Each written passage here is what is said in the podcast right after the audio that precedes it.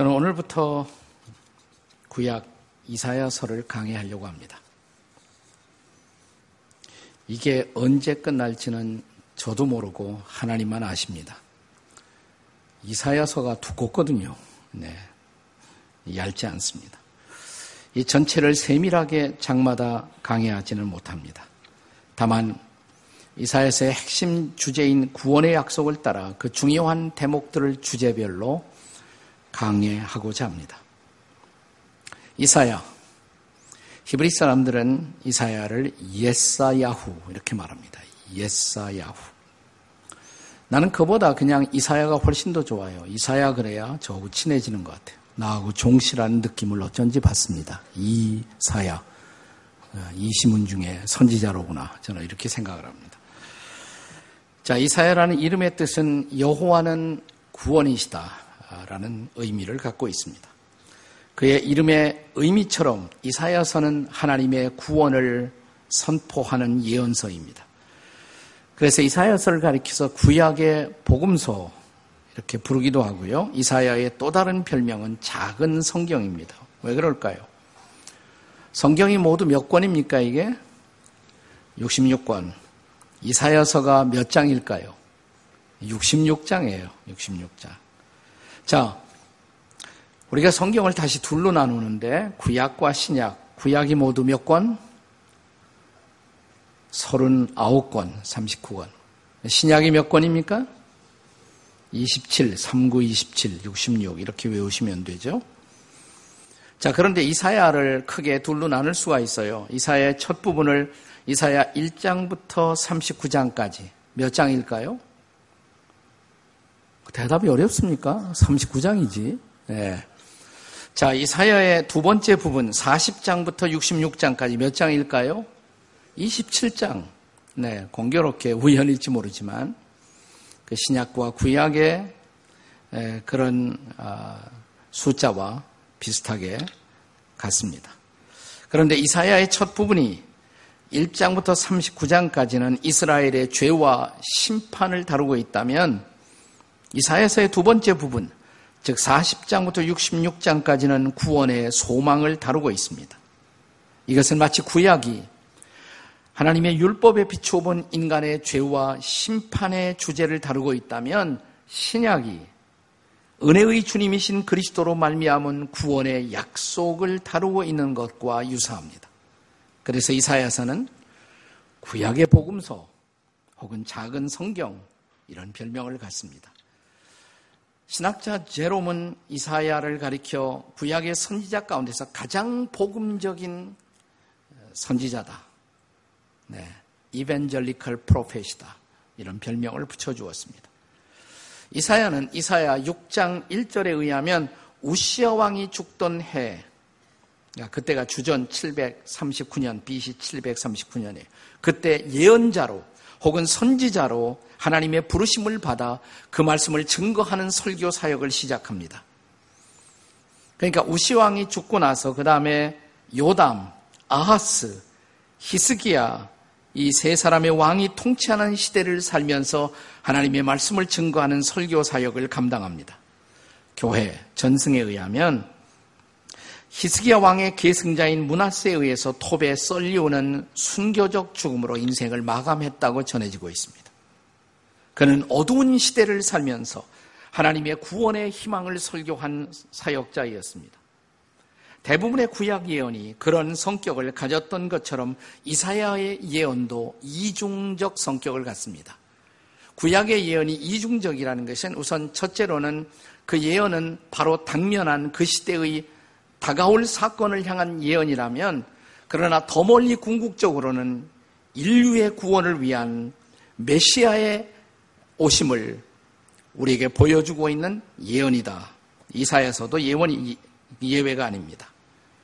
그러니까 일단 이사야의 예언의 첫 번째 무대는 그 당시 이스라엘 나라를 침공하고 있던 북쪽의 아시리아 제국, 이 아시리아 혹은 아수르의 침공으로부터 유다 민족이 구원을 얻을 것에 대한 예언.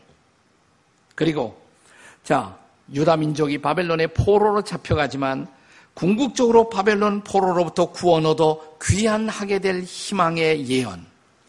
이것이 가장 중요한 예언의 배경을 이루고 있습니다만은 그러나 궁극적으로 이사야의 예언도 메시아 대신 그리스도의 오심으로 인류가 구원 얻을 그 궁극적 희망에 초점을 맞추고 있는 것입니다. 자, 이런 희망의 예언을 선포하기에 앞서서 이사야 선지자는 1장에서 자기의 백성들을 하나님의 법정으로 초대합니다. 오늘 본문에 우리가 익숙한 9절, 18절 말씀은 이렇게 시작되지 않습니까? 오라, 우리가 서로 변론하자. 우리를 하나님의 법정으로 초대합니다. 자, 하나님이 우리를 그의 법정으로, 하나님의 법정으로 초대한다는 의미는 도대체 무엇일까요? 첫째로, 그것은 하나님으로부터 도피하지 말라. 이런 뜻입니다. 우리가 죄를 범할 때 제일 먼저 우리 자신 안에서 일어나는 일차적 반응은 그 죄에 대해서 직고해야 할 심판자이신 하나님을 직면하고 만나는 일인데 그렇게 하나님을 만나기보다 죄를 범한 후에 우리는 모두 하나님으로부터 도피하고자 합니다. 그것은 처음 사람부터 그렇게 했습니다. 아담 시대부터 그렇게 시작했습니다. 자, 아담이 에덴의 동산에서 죄를 범하고 보여주었던 그 첫 번째 반응을 창세기는 어떻게 증언합니까? 창세기 3장 8절에 보시면 아담과 자, 이 부분 한번 같이 읽어요. 시작. 아담과 그 아내가 여호와 하나님의 낯을 피하여 동산 나무 사이에 숨은지라. 자, 죄를 범하자마자 어떻게 했다는 것이에요? 숨었다는 거예요. 도피하고 숨었다는 것입니다. 네. 근데 하나님이 가만히 보니까 아담이 숨었다고 하지만 머리만 나무 숲을 사이에 쳐박고 몸은 여전히 온 몸이 다 노출되어 있었어요. 그래서 하나님 뭐라 고 그러십니까? 아담아 이렇게 부르십니다. 일본 말로 아담아는 머리입니다. 네. 머리만 쳐박고 있지 몸은 다 보이니까 아담아 어디 있느냐? 네 머리가 어디 있느냐? 이건 조크예요. 너무 심각하게 들으시면 안 돼요. 네.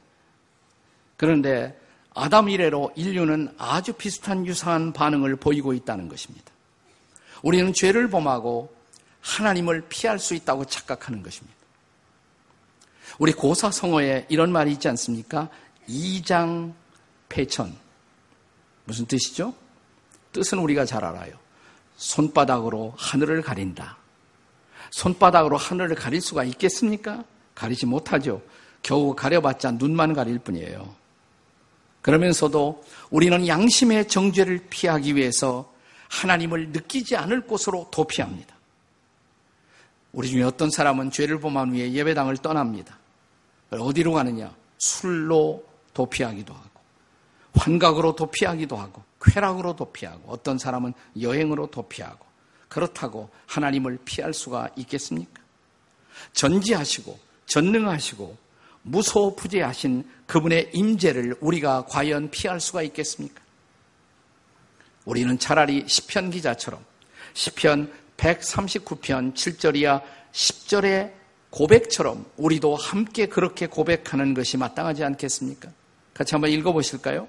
다 같이 시작. 내가 주의 영을 떠나 어디로 가며 주의 앞에서 어디로 피하리이까?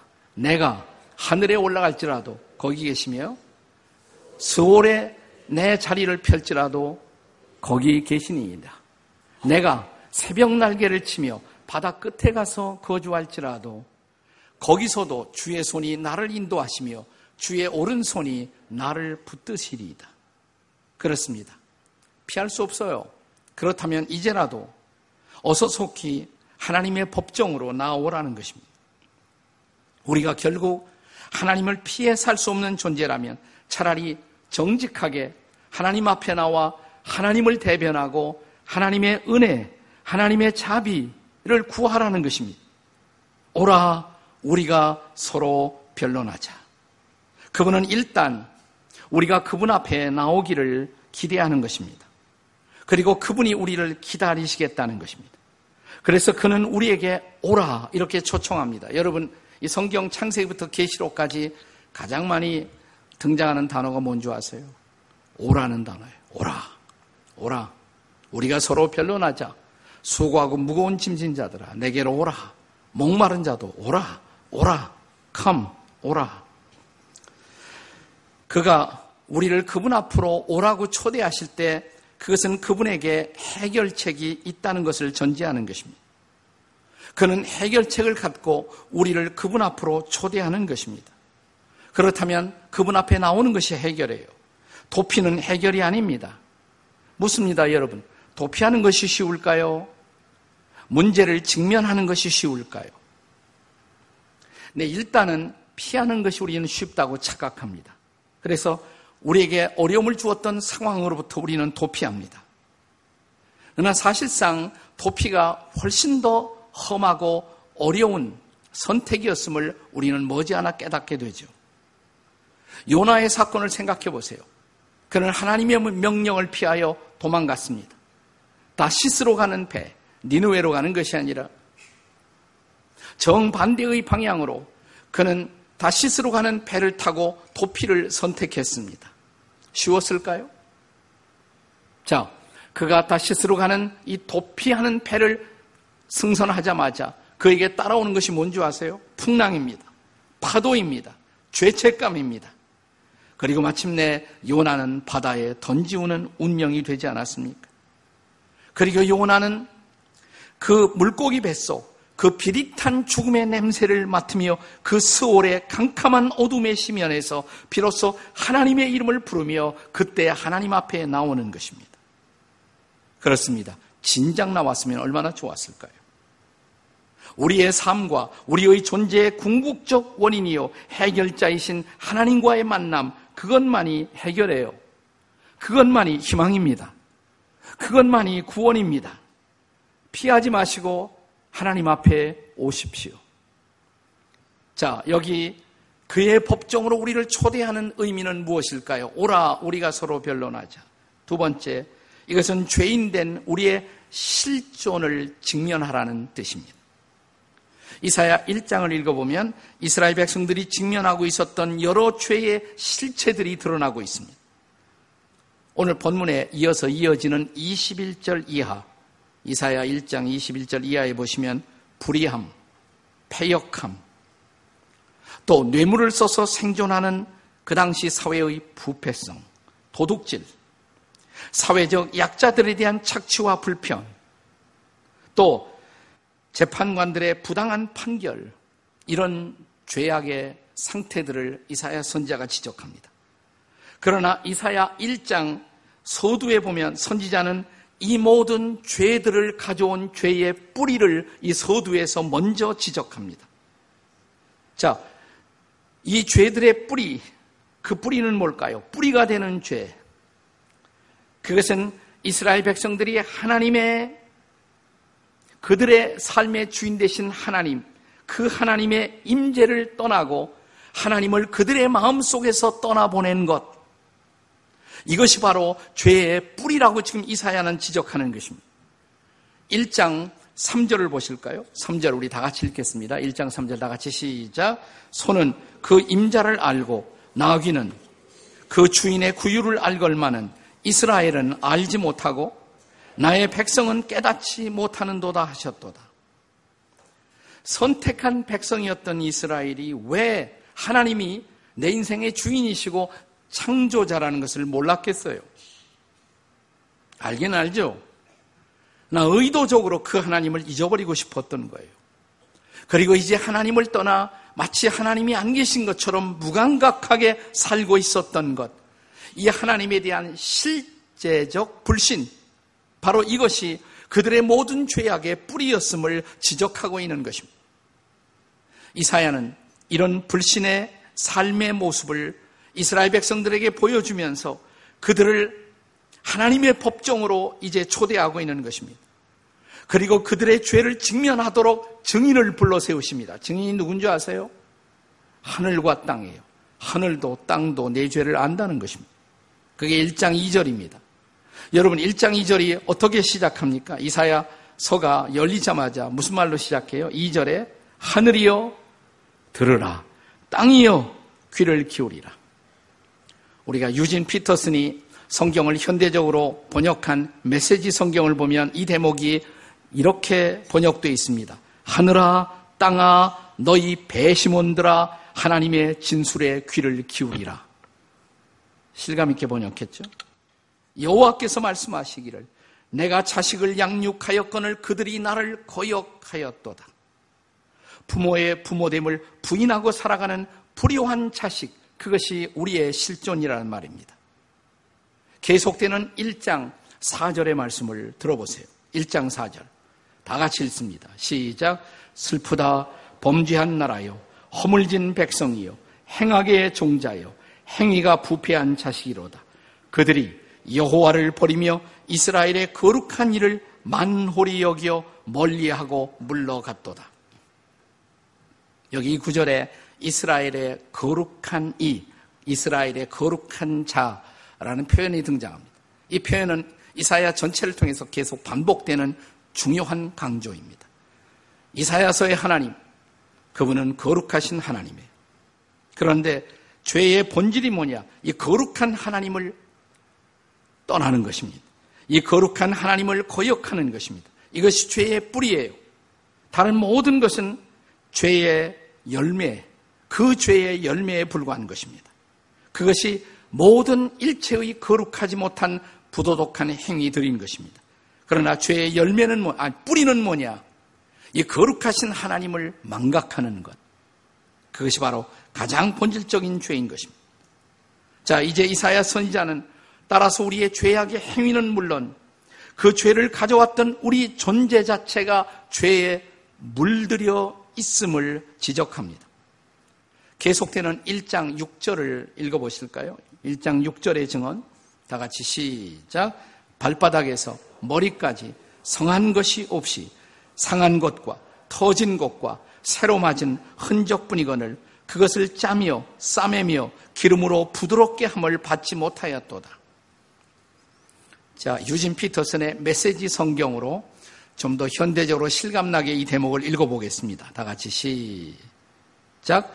온몸으로 나를 거스리는 너희, 머리에서 발끝까지 어디 성한 곳 하나 없다. 온몸이 상처와 멍, 고름 흐르는 종기로 뒤덮였는데 치료도 받지 못하고 씻지도 못하고 붕대도 감지 못했다. 그것이 우리 모습이라는 거예요. 그것이 우리의 실존이라는 것입니다. 이것이 바로 죄인의 실존인 것입니다. 종교 개혁자들은 이런 인간 존재를 가리켜서 전적으로 부패한 존재이다. totally depraved 라는 단어를 썼어요. 전적으로 부패한 존재. 여러분, 우리는 단순히 죄를 범하기 때문에 죄인이 아니라 죄인이기 때문에 죄를 범할 수밖에 없는 죄인, 그런 죄인됨을 인정하며 그 모습 그대로 하나님 앞에 나오라는 것입니다. 오라, 우리가 서로 변론하자. 무슨 뜻이에요? 세 번째로. 이 초대의 의미는 이제 하나님의 변론을 신뢰하며 나오라는 것입니다. 하나님께서 변론해 주실 테니까 신뢰하며 나오라는 것입니다. 자, 그는 우리의 죄인됨을 아시면서도 우리를 그분의 거룩한 법정으로 초대하십니다. 오라, 우리가 서로 변론하자. 영어 성경에 보시면 이 대목이 흥미롭게 번역했어요. Let us reason together. 이렇게 했어요. Let us reason together. 함께 reason이 뭐예요? 이성이죠. 함께 이성적으로 따져보자 이 말이에요. 내가 왜 죄를 범했는지, 왜 거룩한 길에서 탈선했는지, 내가 왜 방황했는지 잘 따져보자는 것이에요. 나는 내가 왜 탈선했는지, 나는 내가 왜 방황하는지, 나는 내가 왜 죄를 범했는지 나는 알아. 우리의 죄의 깊이, 우리의 죄의 심연을 정확하게 하는 유일한 그분이 이제 우리 앞으로 우리의 존재를 가지고 나오라는 것입니다. 그는 우리의 죄가 주홍 같고 진홍 같다고 말씀하십니다. 여기서 주홍이라는 히브리어 단어는 본래 샤님이라는 단어예요. 샤님. 이것은 두 번 물들여진 한 번이 아니라 더블로 물들여진 그 말은 뭐냐? 물들이고 또 물들였어요. 이제는 지워질 수 없다 이 말이에요. 이제는 지워질 수 없는 죄로 물들여진 존재라는 것이에요. 진홍 같은 히브리 말로 톨라라는 단어인데 이것은 짙은 붉은색으로 물들여졌다 이 말이에요. 이제는 변하지 않아요. 이제는 죄 속에 빠져버렸어요. 존재의 시면이 죄로 물들여 있다는 것입니다. 인간적으로는 희망이 없어요. 그런데, 그런데 사랑하신 여러분, 복음이 있습니다. 여기 복음이 있습니다. 우리의 죄가, 이런 우리의 죄가, 주홍 같고 진홍 같은 우리의 죄가 눈처럼, 양털처럼 휘어질 수 있다는 것입니다. 복음이 아닙니까? 그 뉴스가 아닙니까? 자, 어떻게 이것이 가능할 수가 있습니까? 이런 인간의 실존적 죄, 그 존재의 뿌리의 죄악성, 이 죄에도 불구하고 성경은 해답이신 메시아를 준비하셨다고. 구원자이신 그리스도. 그분이 오셔서 우리의 죄를 짊어지고 십자가에서 우리가 받아야 할 심판을 받고 거룩한 피를 흘리셨을 때 그분의 십자가의 피, 그 거룩한 피, 보혈, 그 보혈이 소망이라는 것입니다. 그 보혈로 우리는 눈처럼 양털처럼 휘어질 수 있다는 것입니다. 이제 신약의 이 복음의 메시지를 들어보십시오. 요한일서 1장 7절입니다. 그 아들 다 같이 읽겠습니다. 시작. 그 아들 예수의 피가 우리를 모든 죄에서 깨끗게 하실 것이요. 믿으십니까? 그것이 복음이에요. 그것이 복음인 것입니다. 이 해답을 바로 이 처방을 갖고 계셨기에 그분은 우리를 그의 법정으로 안심하고 초대하고 있는 것입니다. 그리고 뜻밖의 심판관이신 하나님이 우리를 긍휼히 여기시며 우리를 자비하게 여기신다는 것입니다. 이것이 얼마나 복된 소식이에요. 이걸 좀 쉽게 말하면 재판관인 판사가 마치 변호사처럼 우리를 다루고 있다는 사실입니다. 자, 하나님이신 그 재판관이 위엄에 찬 재판관이 우리를 차라리 변호사처럼 변호하신다. 놀라운 사실 아니? 여러분이 만약 비행기를 타고 뉴욕에 가시면 보통 케네디 airport에 우리는 내립니다. 근데 뉴욕의 케네디 airport 말고 또 하나 비행장이 있어요.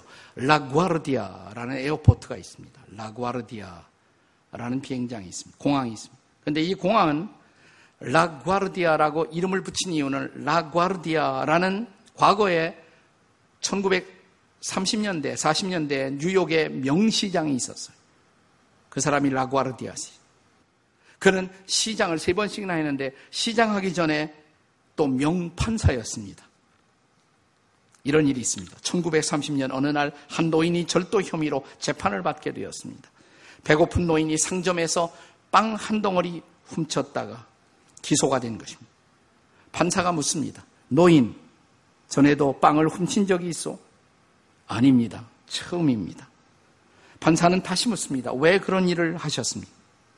죄송합니다, 판사님. 그동안 성실하게 살아왔습니다만 최근에 나이가 많아 직장을 잃어버리고 그리고 사흘을 굶다가 할 수 없이 이런 일을 저질렀습니다.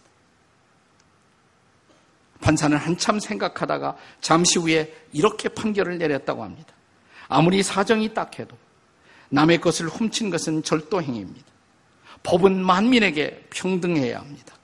그래서 나는 당신에게 이제 10달러의 벌금형을 선고하는 바입니다. 아예 이 노인을 용서할 것을 믿었던 그날의 법정에서 사람들은 잠시 술렁거리기 시작했다고 합니다. 판사는 자기의 판결문을 이어갑니다. 하지만 이 노인의 절도 행위에는 이 노인의 잘못만이 아닌 우리 모두의 잘못이 함께 있습니다. 이 노인이 이렇게 행동할 수밖에 없었던 이 노인을 버려두었던 이 사회와 우리의 책임도 만만치 않습니다. 저에게도 그 책임이 있습니다. 그래서 나는 이 판결을 맡은 나 자신에게도 10불의 벌금을 부과하고자 합니다. 그리고 여기 있는 여러분 모두에게도 50센트씩 가능하다면 십시일반으로 이 벌금형에 동참해 주시기를 기대합니다. 이 판사의 판결에 아무도 이의를 제기하는 사람이 없어 보였습니다. 자, 그렇다면 이제 이 벌금형을 집행합니다. 판사는 자기의 앞에 있는 모자를 갖다가 10불을 집어넣습니다. 그리고 그 모자를 방청석으로 돌렸습니다. 잠시 후에 거두어 들인 그 돈에서 노인으로 하여금 10불의 벌금을 내게 한 다음에 남아있는 47달러 50센트를 노인의 손에 쥐어주면서 노인 힘들지만 용기를 내요. 이제부터 일하며 정직하게 사십시오. 47달러, 50센트의 돈을 받아들고 법정을 떠나가는 노인의 뺨에서는 하염없이 눈물이 흘러내리고 있었습니다. 이 노인을 지켜보던 모든 사람들이 동일한 은혜 속에 잠기고 있었습니다. 일라과디아 판사의 명판결은 하나님의 판결을 모방하는 것입니다. 우리의 범죄로 하나님의 심판을 피할 수가 없었던 우리 모두를 하나님은 하나님의 아들 예수 그리스도로 하여금 우리의 죄를 대신 짊어지고 십자가에서 그분이 대신 심판을 받으시고 저주를 받아 거룩한 피를 흘리게 하시고 그 예수 앞에 나와 예수를 받아들인 사람마다 죄 사함을 받고 구원을 얻는다고. 그 하나님의 놀라운 십자가의 처방을 준비하신 후에 그분은 이제 저와 여러분을 오늘도 동일한 법정으로 초대하십니다. 오라, 우리가 서로 변론하자. 너희의 죄가 주홍 같을지라도 눈과 같이 희어질 것이요. 진홍 같을지라도 붉을지라도 양털처럼 되리라. 이제 선택은 두 가지밖에 없습니다. 이 초대를 순종하던가 아니면 이 초대를 거절하던가. 자, 순종하는 자들에게, 순종을 선택하는 사람들에게 19절에서 말씀하십니다. 다 같이 읽어볼까요? 시작. 너희가 즐겨 순종하면 땅의 아름다운 소산을 먹을 것이요. 그러나 이 초대를 거절하는 사람들에게 20절에서 말씀하십니다. 다 같이. 너희가 거절하여 배반하면 칼에 삼켜지리라. 여호와의 말씀입니다. 이 본문은 이렇게 말하지 않습니다. 너희가 순종하면 천당 가고 거절하면 지옥 간다. 천당과 지옥을 부인하는 것은 아니에요. 그러나 이 본문은 좀 더 실제적인 초점을 맞추고 있습니다. 만약 순종하면 이 땅에서도 아름다운 소산을 먹는 행복의 열매를 먹을 것이라. 만약 거절하면 이 땅에서도 칼에 삼키우는 불행을 경험할 것이라고. 천국과 지옥뿐만 아니라 이 땅의 행복과 불행도 이 선택에 달려 있다는 것입니다. 우리를 그의 법정으로 부르시는 그 초대 앞에 순종하시겠습니까? 아니면 거절하시겠습니까? 이것은 천국과 지옥의 선택일 뿐만 아니라 행복과 불행의 선택입니다. 여러분의 선택은 무엇입니까? 기도하시겠습니다.